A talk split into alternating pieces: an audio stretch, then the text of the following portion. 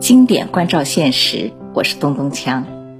今天和您分享的文章是：嫉妒之火烧毁你整个生活。嫉妒是一种病态的心理，觉得别人强于自己，或者在某些方面超过了自己，就难以接受，进而产生了一种掺杂着憎恶与羡慕、愤怒与怨恨、猜疑与失望。自卑与虚荣，以及伤心与悲痛的复杂情感。嫉妒作为人性的弱点，每个人或多或少都会有。嫉妒之人大多内心狭隘。培根曾说，在人类的情欲中，嫉妒之情恐怕是最顽强、最持久的了。塔木德中记载着这样一个故事。有一个人在耕地时挖到了一个宝瓶，他拔出瓶塞，想看看里面装着什么东西，不想瓶中却飘出一个精灵。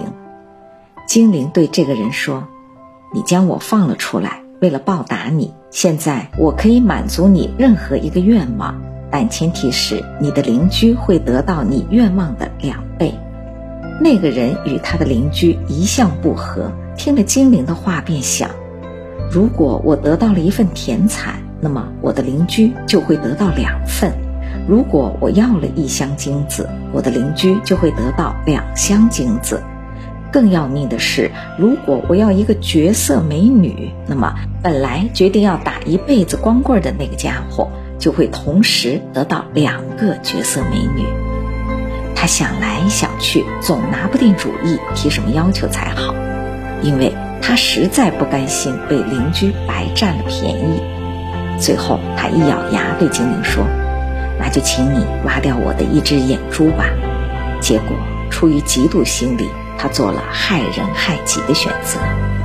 犹太人认为，一个人一旦有了嫉妒之心，他最终受到的伤害可能胜于他所嫉妒的人。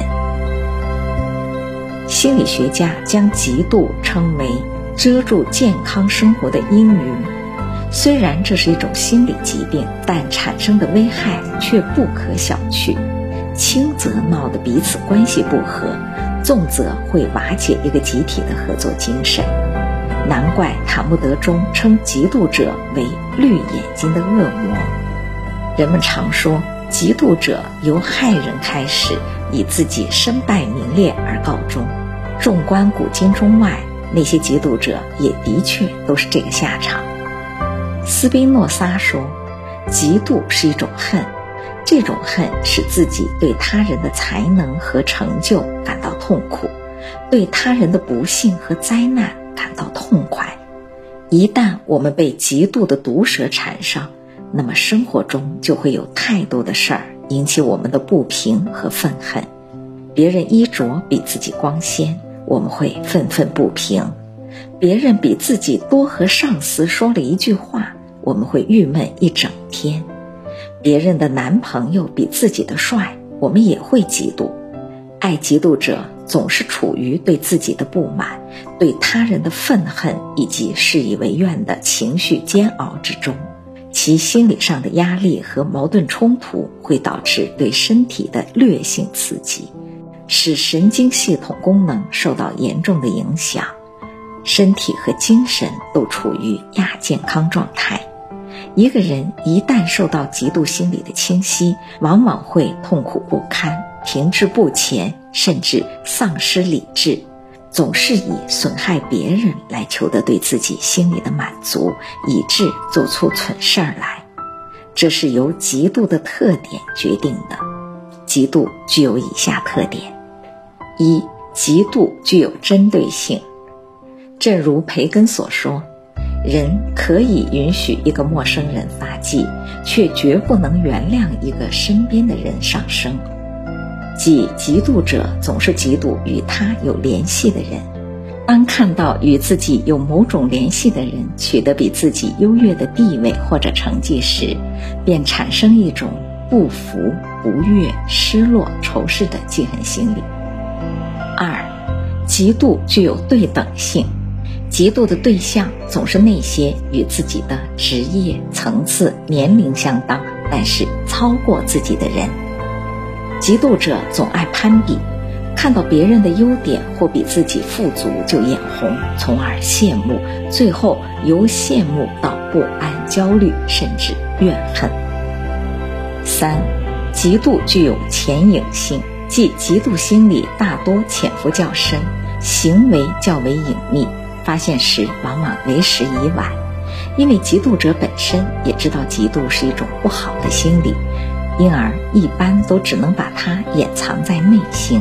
所以，当我们遇到一些永远都愤愤不平、永远都见不得别人成功、跟别人谈话时永远都是用酸溜溜的口气，对别人做的事儿永远都抱以怀疑或者批评态度的人，不要怀疑。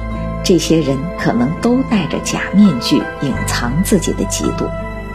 正是因为嫉妒是埋藏在内心，而不敢轻易或者公开向对手表露的，所以嫉妒者的心灵备受折磨，一次次的痛苦循环，使得心理负荷越来越重，终日被自己的嫉妒所折磨、撕裂、噬咬，使得嫉妒者的内心苦闷异常。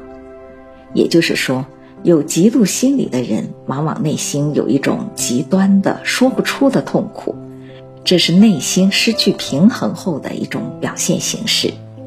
嫉妒的受害者首先是嫉妒者自己，因为他要经常处于愤怒、记恨的情绪中，每天都有精神压力，看到别人快乐，他却痛苦，势必会影响自己的学业、工作和生活。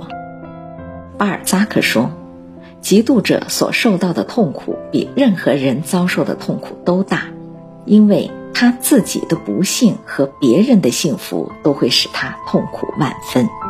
因此，当被嫉妒心理侵扰时，嫉妒者会心烦意乱，会痛苦，会愤恨，从而影响身心健康。人的一生中。”难免会遇到各种各样的痛苦与烦恼，这是任何一个人都逃避不掉的。但是，嫉妒心理强的人会因此而更加烦恼，因为他们心胸狭窄，无法容忍又怕别人好过自己。嫉妒者无法看到别人比自己成功，但同时又抱怨自己的无能，于是乎终日苦闷不已。所以。若想获得幸福的生活和健康的身体，就请尽快把嫉妒这颗毒瘤从我们的思想中剔除吧。感谢聆听，我是咚咚锵，我在这里等你回来。